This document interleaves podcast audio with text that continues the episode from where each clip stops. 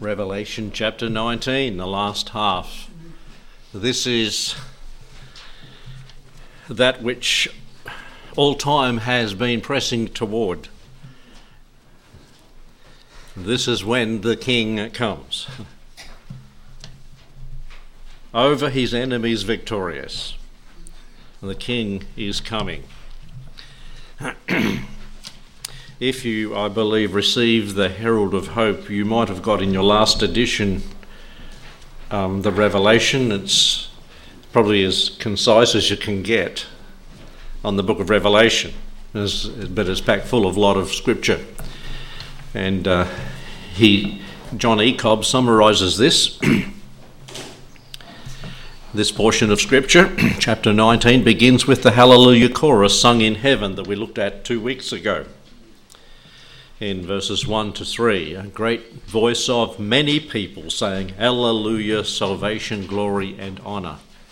From this we learn that it is perfect, perfectly right to rejoice when God judges evil, and we looked at that too last time. All heaven rejoices. And he continues, the chaste bride of Christ is on display in verses 7 through to 10. The bride of Christ, the church.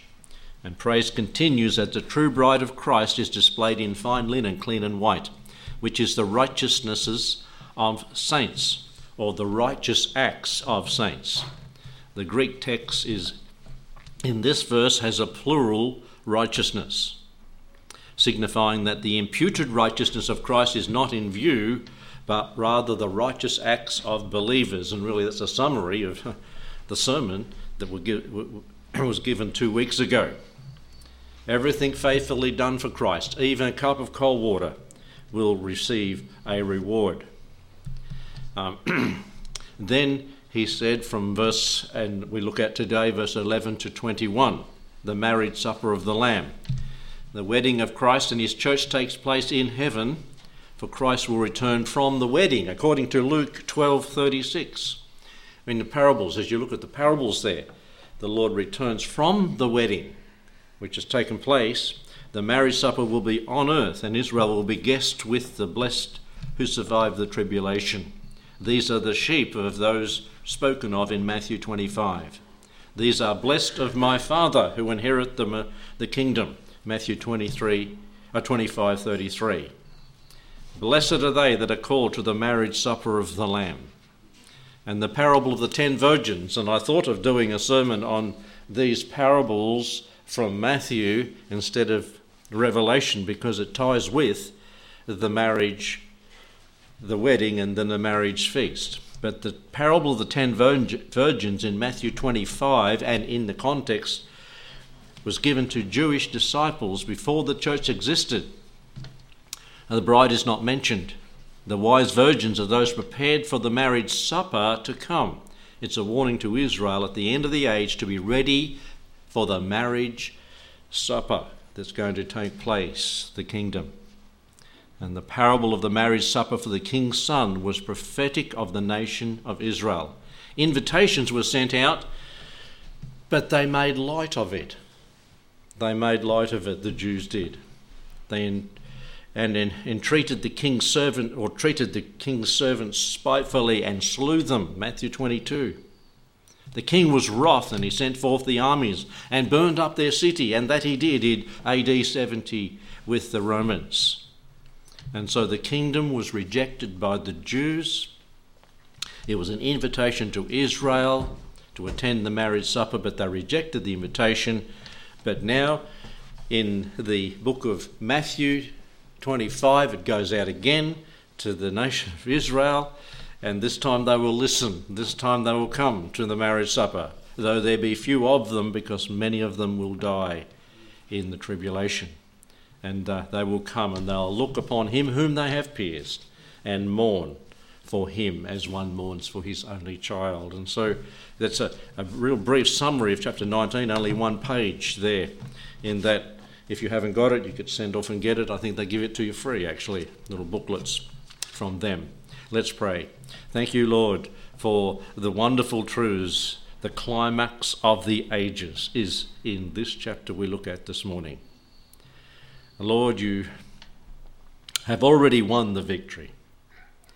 The victory is won through the cross, but it will be brought to pass and literally happen where you will be victorious over the wicked one and the wicked people of this world. You will reign in your kingdom, and the glory will be seen. Lord, I pray that we're all prepared for the time that's coming. Lord, that we'll be delivered from this hour. And Lord, that we'll be warning others to flee from the wrath to come that's even spoken about when the King comes. No more mercy, no more grace, no more opportunity, no more invitation. Our Lord, the only invitation we find here is for the fowls of the heaven to feast upon wicked men's bodies, literally going to be fulfilled. What a sad end to a wicked life. But Lord, for those who trust in you, we have glorious hope, a bright future, and a blessed wedding to attend or be part of. Bless us as we consider the words of this prophecy in Jesus' name. Amen. so follow along in the outline that you have there in the in the bulletin. The king is coming. In the book of Revelation chapter 1 and verse 1, it's the revelation of Jesus Christ. That is, he's going to be made manifest. And this is where it happens at the end, toward the end of the book of Revelation. In Revelation chapter 1, verse 7 and 8, it says, Behold, he cometh with the clouds, and every eye shall see him. And they also that pierced him, and all kindreds of the earth shall wail because of him. Even so, Amen. I am Alpha and Omega, the beginning and the ending, saith the Lord, which is and was and which is to come, the Almighty. And so, this book that we have on our laps this morning is about the Lord Jesus Christ. In chapter 5, remember back, if we can, about a year ago, we were looking at chapter 5 of Revelation. There, there was a seven sealed book, and no man could, could open it. And John wept because no man could open the book because the contents were so important. John was weeping. And then, don't weep. There is one that can open the book, the Lamb of God. Takes the book and opens the book and heaven erupts into praise and worship because he is worthy to open the book. And when we study that studied that chapter, we discovered that the seven sealed book is the title deed to the planet Earth.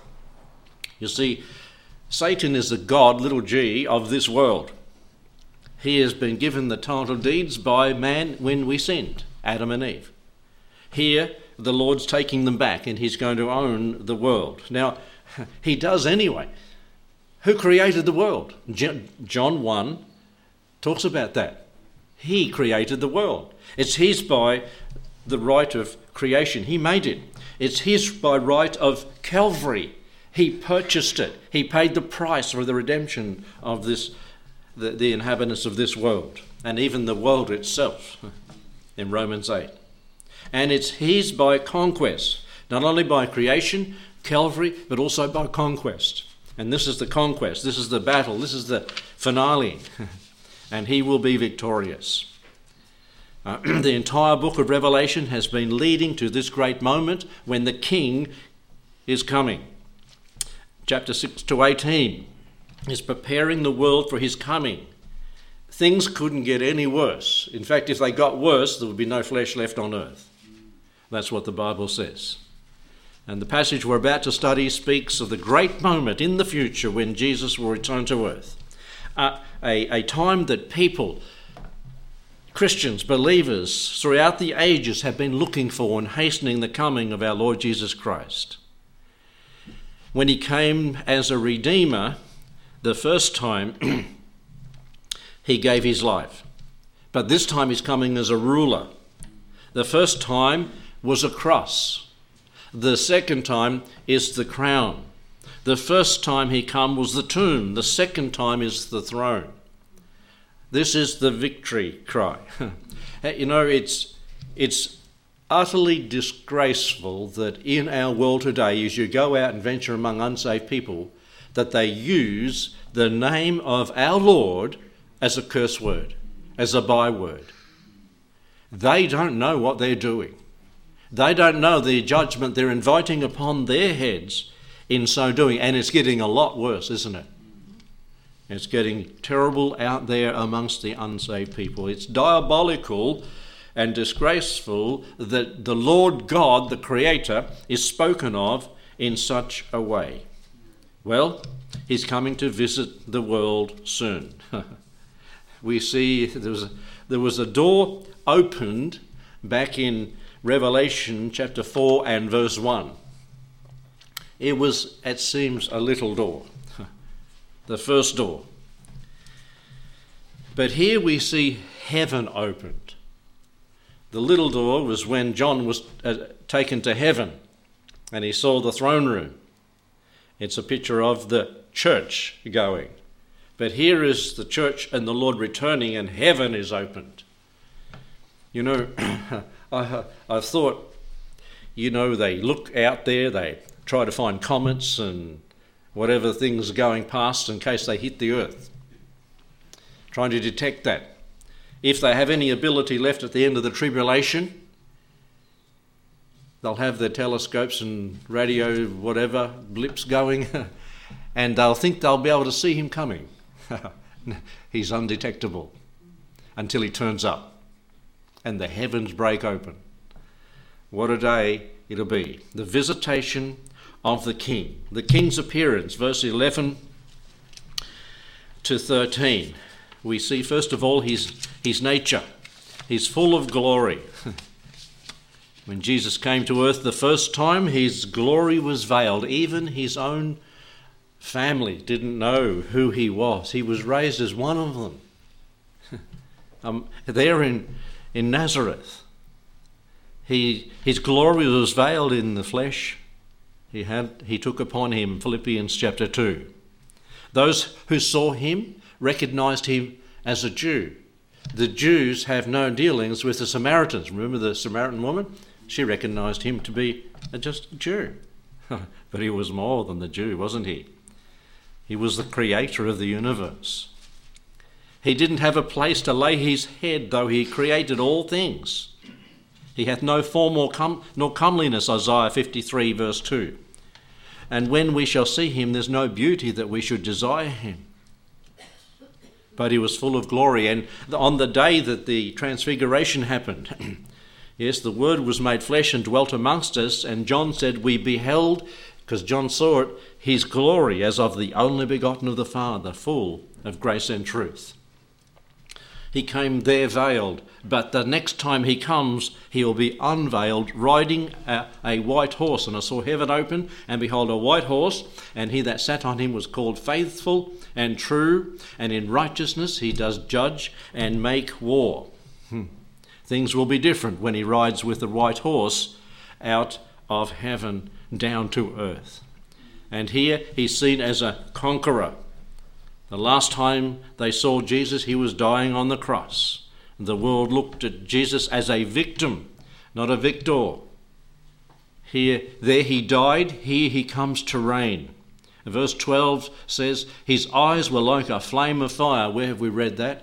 Back in the early chapters of Revelation chapter 1, when, the, when John turned to see the voice that spoke with him, his eyes were like a flame of fire, and on his head were many crowns, and he had a name written that no man knew but he himself. And so he's described as having eyes as a flame of fire, omniscient, all knowing, all powerful. He can see through, he knows all, he knows the very thoughts of our head upon our bed. He knows all.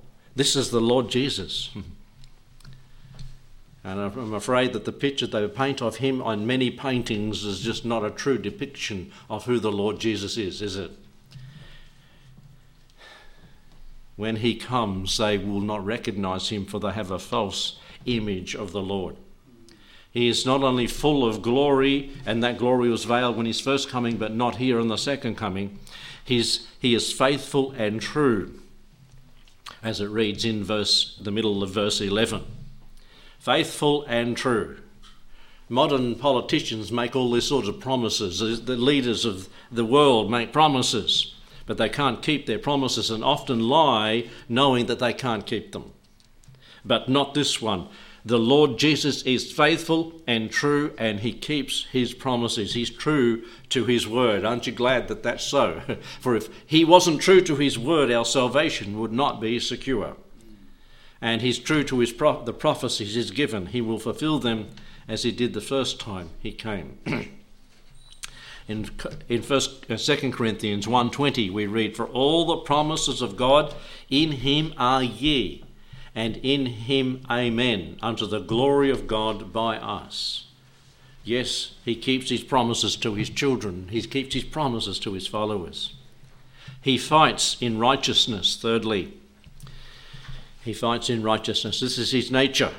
And verse, the last part of verse uh, 11 true and righteous in truth and righteousness. He doth judge and make war.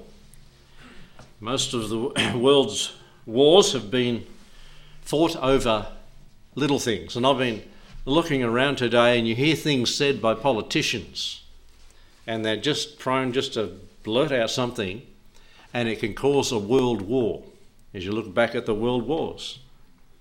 A false pretense or a foolish objective or something that happened, the poisoning of two people in England, you think, oh, you know, where they're going with this.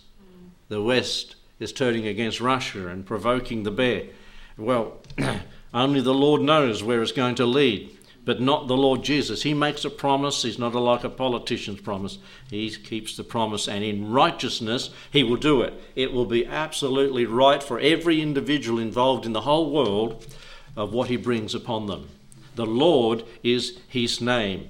He's the, he's the, the Lord is a man of war according to this verse. That's not well, the way most religions portray the Lord, but He is. Shown in the Old Testament the, through the Jewish people. And so we see His nature. We see, secondly, His name. His name in verse 12. It is the name of mystery that no man knew but He Himself, as it reads in that verse. You know, there's so much more about the Lord Jesus Christ that we don't know down here we can study the names of the Lord, and there's a great study in the Old Testament. All the different combination names of the Lord. But he's got a name that no man knew but he himself. There is a lot more to the Lord than we know now. There's a lot more that we'll learn when we get to heaven about the revelation of the Lord Jesus. He will reveal himself over time and throughout eternity to get to know the Lord. Isn't that what Paul said in Philippians? that that's what he wanted. He sacrificed everything to know the Lord. To know about him and to know not only about him, but to know him personally and individually. You know, people can refuse to know the Lord today. People can come to a funeral and be touched by the message that was preached, but they go away and forget what manner of man they were, if only they come to know the Lord. And the, the moment of salvation is only the beginning, and on through eternity we get to know the Lord. His, his name is not a byword, it's not a swear word, and I pray that you've never said that. If you're unsaved and you're an adult, you may have. But we ask and are forgiven of those things that we've said against him. The Lord will have every word, everything that's said by us and we will give an account unless it's under the blood of the Lord Jesus. His name. It's a name of mystery. It's a name of ministry. His name is the Word of God. We read verse 12 His eyes were like a flame of fire, his head were many crowns, had a name written that no man knew but he himself. Verse 13 He was clothed with a vesture dipped in blood. We'll look at that in a moment. and his name is called the Word of God the name of ministry. and when you think of this, I mean, there's no mistaking who this is, is it? verse 16, really, you can't get away from who this is and when and what is happening here. But his name is called the Word of God. Where do you go to to find the study on the name who is the Word of God? John's Gospel, chapter 1. In the beginning was the Word, and the Word was with God, and the Word was God. This is the Lord Jesus. a name of ministry that ministers to us even today. There's the power in the Word that ministers to us. He is the Word of God. He came to fulfill the promises and prophecies of the Word. He came to go to the cross and pay the price for our sins and for sinners. As it reads in Matthew 20 28, even as the Son of Man came, not to be ministered unto, but to minister. And he is the word that ministers to our needs as it reads in 2 corinthians chapter 1 and there he's spoken of as being the one that comforts us in all our sorrows that we can comfort others who have sorrows. His word ministers to us. When we're down and we don't see a way up we can read the word of god hey read psalm 119 read all of the psalms and find the encouragement we can get from the ministry of the word of god that is the Lord Jesus, to our hearts. You read of Old Testament prophets and people that trusted in the Lord. Was, I think there was a question on our quiz there uh, from the brother Tony gave us there about Moses in Hebrews chapter 11 and what he gave up. He gave up authority in Egypt. He gave up all the popularity the fame that could have been his because he, he had respect unto the recompense of the reward of eternity based on the promises of the Word of God. It spoke of Moses uh, in the questions there. And what he gave up, he gave up his homeland, he gave up comfort. He, he went out into a strange land that he knew not about. He followed the Lord. You see, God's Word ministers to us and through us to unsaved people. And like at a funeral, it's a, it's a, it's a wonderful time to have the Word of God as a comfort to those that are there, but it also is a challenge to those who are unsaved. Because this is a time they're thinking about death, they're thinking about eternity. And what an opportunity to share the Word at those emotionally charged times from the Word of God, because the Lord ministers through His Word. When we talk to somebody, we don't share our arguments, we share the Word of God. So it's a name of ministry, it's a name of mystery, it's a name of majesty. Verse 16, and hath on his vesture and on his thigh a name written, King of kings and Lord of lords. Does your Bible do something with those words there? They're all capital, aren't they? on his thigh. The thigh symbolizes strength, stability, and power. Remember when Jacob wrestled with the angel of the Lord, the angel touched Jacob's thigh and his power to resist was broken, and he submitted and succumbed to the Lord. and so the Lord touches our self reliance and turns us to trust in him, but He, on his thigh, a position of strength. And when Jesus comes this, this time, he's not coming as a lowly Nazarene, he's not coming to work in a carpenter's shop. He will not be the butt of cruel mockings and jokes. He will not be stripped. He will not be beaten. He will not be spat upon. Oh no, he will not be crucified. He comes as King of kings and Lord of lords. And it's interesting in verse 17 and 18 that these kings that are present when he comes will become food for the fowls. but not the King of kings. He hath on his vesture. His garment is a symbol of his position. And when we see somebody that has a, a royal, what do you call it, clothes, garments on, you say, well, wonder who they are. When we were in England, we went through the, Buckingham Palace and then went down around the back and went through all all the chariots are held, the Australian one that we gave, and the gold, the gold. it's all over them. All these chariots and, the, and went to where the horses were and the different names of the different horses and that. And it says, this is all just for the queen or the king to, to ride around in. But when the Lord comes, he, he hath on his vesture, King of kings and Lord of lords. His very garments prove that he is worthy of faith and he is worthy of worship. Pilate put a name over him when he was crucified in Matthew 27 37. he put this accusa- accusation this is Jesus, King of the Jews. And it's said that Pilate did not stop washing his hands from that day forward till he died, and he died early just of being so moved and upset and going bonkers from what he had done to the Lord Jesus Christ. This is Jesus, King of the Jews. What have you done with the King of the Jews? Have you believed on him? Have you made him Lord of your life? Is he the authority, as Tony displayed this morning, in your life? Do you let him have his, his way? Or are you going to leave it till the end? The three different people that came and said, I will serve, but let me do this, this, and this. and we'll get to the end of our life and say, Oh, now I'm going to serve.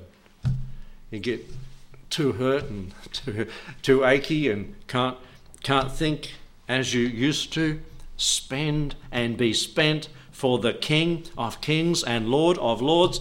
It will be worth it all if you spend for the Lord Jesus. And whatever ability you have, give it back to Him. Be used for the Lord's glory. The king's appearance, we've noticed. The king's apparel there, verse 13, clothed with a vesture dipped in blood. His garments are stained with the blood of his enemies. If you turn back to Isaiah chapter 63, verses 1 through to 6, it talks about this as he stomps on the enemies, his enemies, and the armies of the world gathered against him. In Isaiah 63, verse 1, who is this that cometh from Edom with dyed garments from Bozrah? This that is glorious in his apparel, travelling in the greatness of his strength. I who speak in righteousness, mighty to save. Wherefore art thou red in thine apparel, and thy garments like him that treadeth the wine vat? I have trodden the winepress alone, and the peoples that were none with me. For I will tread them in mine anger, and trample them in my fury, and their blood shall be sprinkled, sprinkled upon my garments, and I will stain all my raiment. For the day of vengeance is in mine heart, and the year of my Redeemer is come. And I looked, and there was none to help. I wondered that there was none to uphold. Therefore mine own arm brought salvation unto me, and my fury it upheld me. And I will tread down the peoples in mine anger, and make them drunk in my fury, and I'll bring down their strength to the earth. This is what it's speaking about. This is in Revelation, it's over there in the prophet Isaiah, and it will be fulfilled.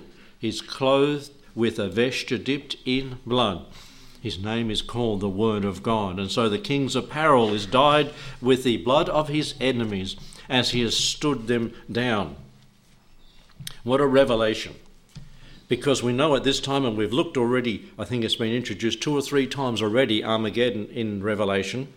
As the armies of the world gather, well, just this week, was it last week, that the Chinese man in charge, whatever they call him, president, has got himself in position and locked in for life.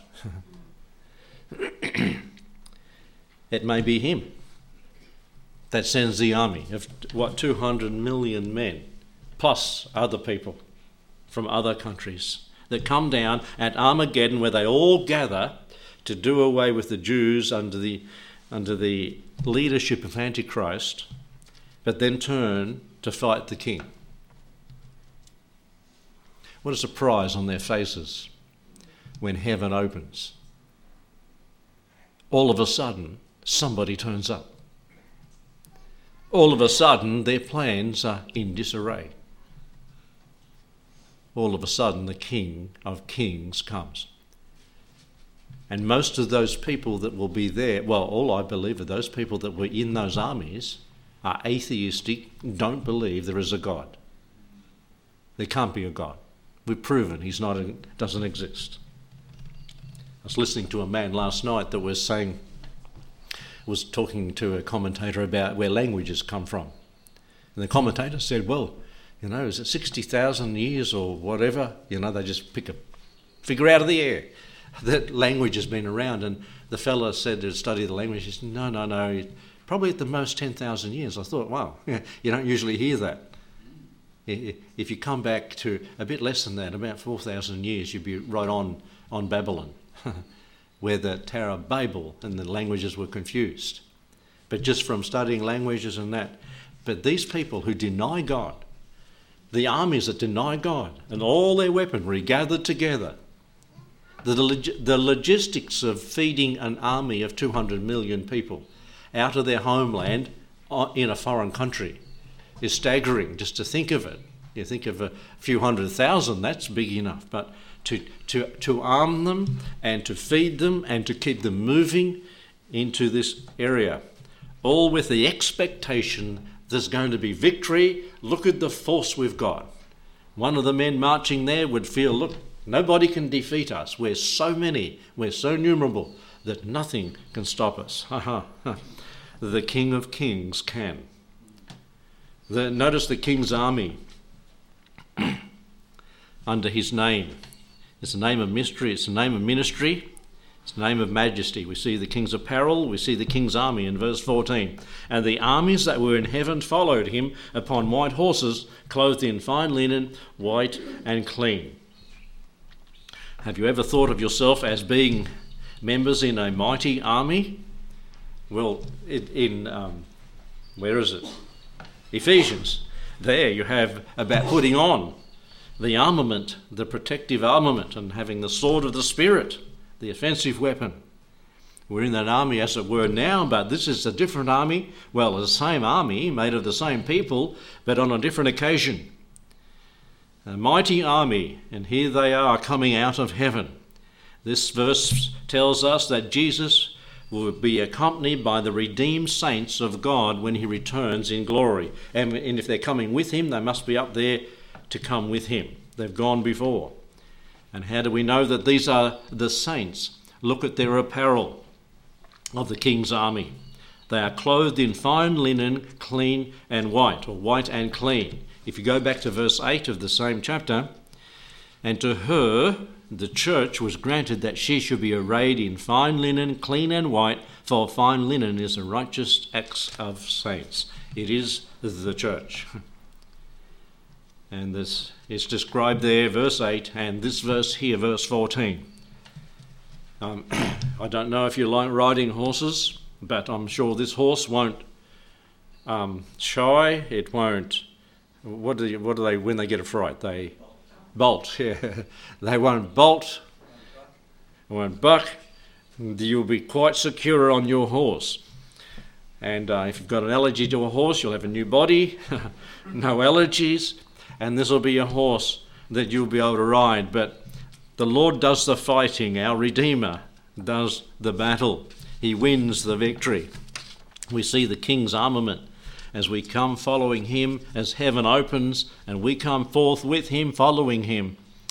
And out of his mouth goeth a sharp sword, with it he should smite the nations, and he shall tr- rule them. Look, at, he's coming back to rule the nations. And that means a kingdom. And he shall rule them with a rod of iron, and that's promised in the Old Testament, Psalm chapter 2 and he treadeth the winepress of the fierceness of a wrathful mighty God. We've looked at that in Isaiah just a moment ago. So the king's armament, no carnal weapons. All he does is to open his mouth and he defeats the enemy. It's the word of God. It's the word of the one that 6,000 years ago spoke and the world came into existence. He spoke and the waters were separated from the dry land. He spoke and the animals came into existence. He spoke and the stars of heaven were there. He spoke, and man was created.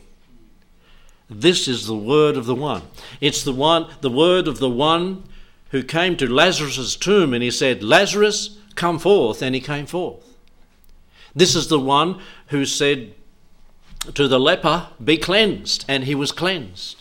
This is the one who said to the blind man, See, and he saw. This is the one who was on the sea when it was rough and the disciples thought they were going to die in, a, in their sinking ship, and the sea was calm. This is the one whose word is on display here for all to see, and he opened his mouth, and the sharp sword went out, the word of his mouth, and he smote all the armies of the enemy in one word. Can he do it? Of course he can do it. It's proven in the past that he can do it in the Word of God, and it will be proven in the future that this prophecy will be fulfilled. Remember when the, the soldiers come to take the Lord Jesus, whom seek ye? Wham! they went over. The word just, the word spoken. And, and what is amazing, and, and Peter cut off the, the servant of the high priest's ear as well, that the Lord put it back on, a miracle happened. They were knocked over, but they still come forward. What do wicked men need to make them wake up to the reality of who the Lord is? We haven't time, but read Psalm 2 in relation to all this. the people imagine a vain thing, the nations uh, take counsel together against the Lord in Isaiah 11, verse 4, in the last part of that verse, He shall smite the earth with the rod of his mouth, and with the breath of his lips shall he slay the wicked. This is speaking of this time. Hebrews chapter 4, verse 12, for the word of God is what? Quick and powerful and sharper than any two edged sword, piercing even to the dividing asunder of soul and spirit and the joints and marrow. It's a discerner of the thoughts and intents of the heart, the word of God the visitation of the king, his, appar- his appearance, his, his apparel, and his army and his armament. The voice of the king, and this is just these two verses 17 and 18. The Lord commands the fowls to come to feast on the flesh of these fallen soldiers. And I saw an angel standing in the sun, and he cried with a loud voice, saying to all the fowls that fly in the midst of heaven, Come, gather yourselves together unto the supper of the great King, the great God, that they may eat the flesh of kings, and the flesh of captains, and the flesh of mighty men, and the flesh of horses, and of them that sit on them, and the flesh of all men, both free and bond, both small and great. and so he commands the fowls to come and then he commands the flesh to be consumed. Now, as they came down, there were position, there were positions, men of rank and authority, and hey, when they die, we're all level. When we die, we're all on the same level. And no matter if you've got captain, you're prime minister, or president, or, or dictator, you come down to the same level. the poor man, he died but he was in Abraham's bosom, wasn't he? he had crumbs to eat down here, and now he's got a feast up there. But the rich man is brought down low. Is brought down low. And so he commands the flesh to be consumed in these verses here. And the word flesh is used five times, I think, in one verse there. And uh, some of us would like to blame everything on somebody else. Adam and Eve tried that too blame the devil, or blame your husband, or blame your wife, um, blame the world for what you've done. But, folks, it's our old flesh, isn't it? Read, read Romans chapter 7 the flesh. When I would do good, evil is present with me in this old body of flesh. And now Satan may tempt us to do evil, but it's our stinking, old, rotten flesh that causes, that, or, or, encourages us to go on in our sin and to fall from fellowship with the Lord. And the word, the word is filled with allurement, sorry, the world is filled with allurements and attractions that draw the flesh into its snare. And Satan would have no power over us at all if it weren't for the wicked heart that we have. It's fallen, isn't it? And it's away from God. In, sec, in 1 John 2, verse 15 and through to 17, but just 16, verse 16, all that is in the world, the lust of the flesh, the lust of the eyes, and the pride of life is not of the Father, but it's of the world. And the world passes away in the lust of it. But he that doeth the will of God abideth forever. We've probably battled with the flesh. We may have a, had a battle with the flesh this morning to get here. I think some have. There's some empty seats around. We might have a battle with the world, the flesh, and the devil. But all these will be won one day. The world is destroyed in Revelation 18. The devil is destroyed in Revelation chapter 20. And the flesh is destroyed in verse 19. And this mortal puts on immortality. then shall be brought to pass the saying Thanks be to God who giveth us the victory through the Lord Jesus Christ. Oh, today or soon that the flesh would be gone and that would have the victory. When this corruptible shall put on incorruption, this mortal put on immortality. And so the voice of the king, the visitation of the king, what he thinks about the flesh there, and the voice of the king, but then the victory of the king. In verse 19 to 21. And I saw the beast and the kings of the earth and their armies gathered together to make war against him that sat on the horse. In other portions, you see them gathering together because they've been by unclean spirits gathered together. The Lord's will is being done. God draws the armies to Armageddon. And we've studied this already. the great and terrible day has finally arrived. The showdown has come as they have gathered there uh, trying to defeat the line of the tribe of Judah. And this is a mission impossible because the Lord is greater than all men, isn't he? Man thinks he's in control. Man thinks with all his technology he's able to do it at this end game here, at this end fight. Um, but God is sovereign. God is over all. God, just by the word of his mouth, can determine the outcome. You know, even them gathering, gathering together is God's sovereign will at this time, isn't it? Little do they realize that just them being there is a result of what God has, how God has drawn them there. The puny human thinks that he's going to defeat God, and God is, is in fact got them to the fight. he's drawn them there for the showdown and the victory. In Psalm 115, verse 3, we read, But our God is in heaven, he hath done whatsoever it hath pleased him.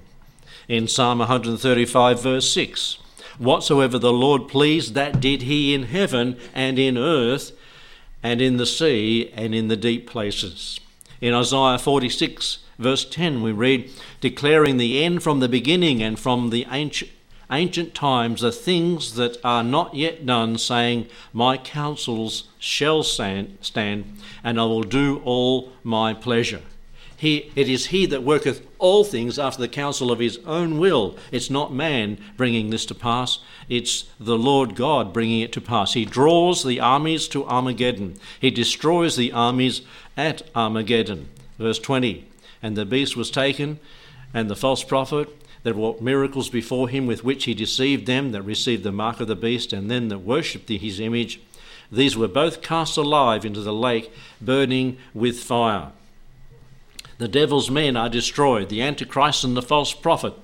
Can you imagine the armies there as their two leaders are taken before their very eyes and are cast alive into the lake of fire? These two minions of Satan will not experience physical death, but sent immediately to their eternal doom.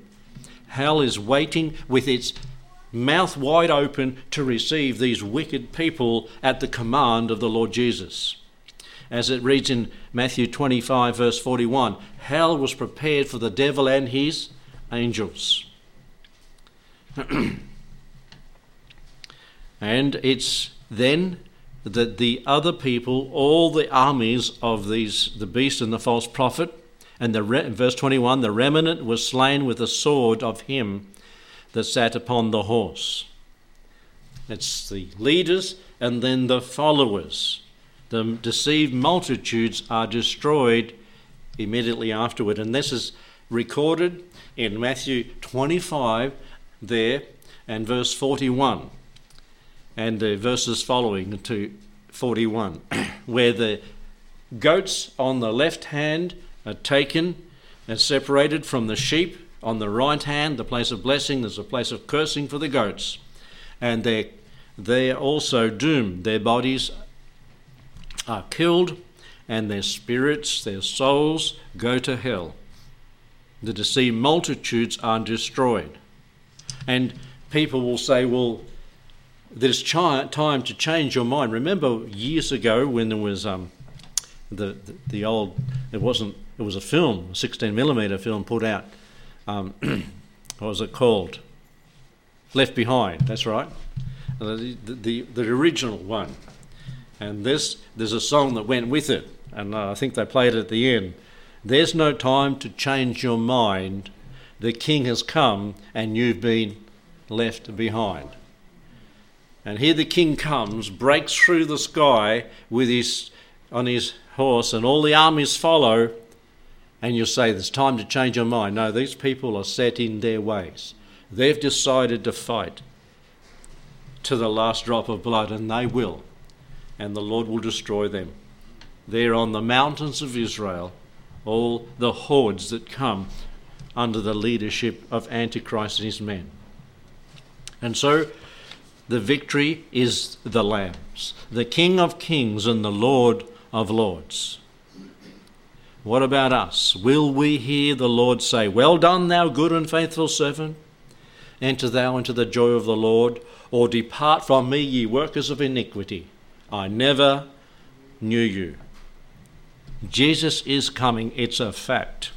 I don't care what the world say and how many of the world says it's not going to happen, it will happen. The major theme of the Word of God is He's coming again. He can't let the world go on, it won't go on. It can't go on the way it's going and heading. In fact, there are 1,845 references to the Lord's coming in the Old Testament, just in the Old Testament. There's a total of 17 Old Testament books give it prominence in the prophets. Of the 260 chapters in the New Testament, there are 318 references to the second coming of Christ. That's one out of every 30 verses. Speak of it. That's why when a preacher gets up to preach, if he's just preaching through the Word of God, every 30 verses he's going to hit upon the subject. You say you're always talking about it. Why? Because the Bible is always talking about his coming again. Uh, 23 out of 27 New Testament books refer to this great event. For every prophecy on the first coming of Christ, there are eight references to his second coming. I think he's made, made it a, a major thing that the king is coming. The world's not going to continue. But are you ready for his coming? Are we prepared to meet our God? Have we been washed in the blood of the Lamb? Are we under his mercy and grace? Or are we under his wrath and judgment? It's a righteous thing for God to judge those that have not submitted to his authority.